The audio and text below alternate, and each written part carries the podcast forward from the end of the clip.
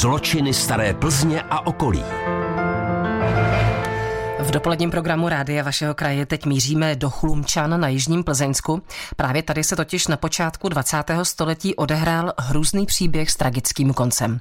Víc už nám k tématu poví zastupitelka nedaleké obce Dolní Lukavice Eva Horová. Psal se 10. červenec 1913 a čas v Habsburské monarchii za císaře pána Františka Josefa I. plynul pomalu a klidně. Člověk by si řekl, že to byl vlastně obyčejný den. Opak byl pravdou. V té době kaolinové závody v Chlumčanech zaměstnávali mnoho lidí ze širokého okolí. Jedním ze zaměstnanců byl i pan Bernášek. Žil se svou manželkou v Chlumčanech v čísle popisném 136 v nájmu u Petrášů. Domek patřil Karlovi Petrášovi a jeho manželce Marii. Žili zde s čtyřmi dcerami a dvěma syny. V druhém bytě žili Bernáškovi. Jelikož nemohli mít děti, vzali si ze siročince chlapečka Františka. Chlapeček se narodil v roce 1907 a byl tedy ještě velmi malý. Pan Bernášek byl hlavou rodiny a živil manželku i syna. V kaolinových závodech pracoval jako důlní a přišel si na poměrně pěkné peníze. Syn u nich zažíval hezké časy, však jen velmi krátce. Pak se na něj rodiče stále kvůli malichernostem hněvali a oba ho velice trestali za sebe menší prohřešky. Proč si hocha tedy vůbec brali, když se k němu takto zlechovali?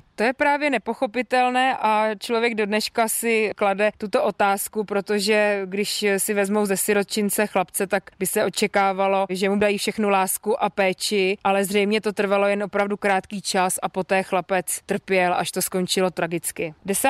července 1913 pan Bernášek Hocha tak zbyl, že ho usmrtil. Teď si řekl, co s tělem tak ho dal s manželkou do pytle a odnesl do kaolinových závodů. V té době se hloubila šachta a odval, to znamená hlína z vytěžené rubaniny blízko dolu, se odvážel do míst u bývalé vápeno-pískové cihelny. Tady, nedaleko malého rybníčku, Bernášek zahrabal svou oběť. Manželé se chovali jako by nic, avšak sousedům přišlo po nějakém čase divné, že náhle ustal pláč a nářek hocha, který byl téměř na každodenním pořádku. Sousedé tedy vše ohlásili na na četnické stanici a začalo vyšetřování. Nejdřív se začalo s výslechy hlavních podezřelých a sousedů. Bernášek i jeho žena od začátku prohlašovali svou nevinu a tvrdili, že se jim hoch ztratil a hledali ho v dozrávajícím obilí a v lese. Četníci však správně tušili, že manželé nemají čisté svědomí. Jednoho dne se také dostavili do kaolinových závodů, zavolali si Bernáška a sdělili mu, že je zatčen, neboť Hocha zabil. Oznámili mu také, že jeho manželka se přiznala a že je již zatčena. Bernáškovo zapírání pozbylo smysl a kápl božskou. Bernášková však nic netušila, byla to jen četnická taktika. Bernášek četníkům sdělil, že Hocha zavraždil a přinesl v pytli do kaolinových závodů. Ukázal pak četníkům místo, kde tělo zahrabal. Místo si označil cihlou, neboť zde materiálu rychle přibývalo a chtěl přeci jen vědět, kde ho odpočívá. Po jeho doznání byla i hned zatčena také jeho žena. Bernášek ještě nebyl ani odsouzen a už si sám vykonal spravedlivý ortel za tento hanebný čin. Oběsil se ve vyšetřovací vazbě. Dobře věděl, že s mírnějším trestem stejně nemůže počítat.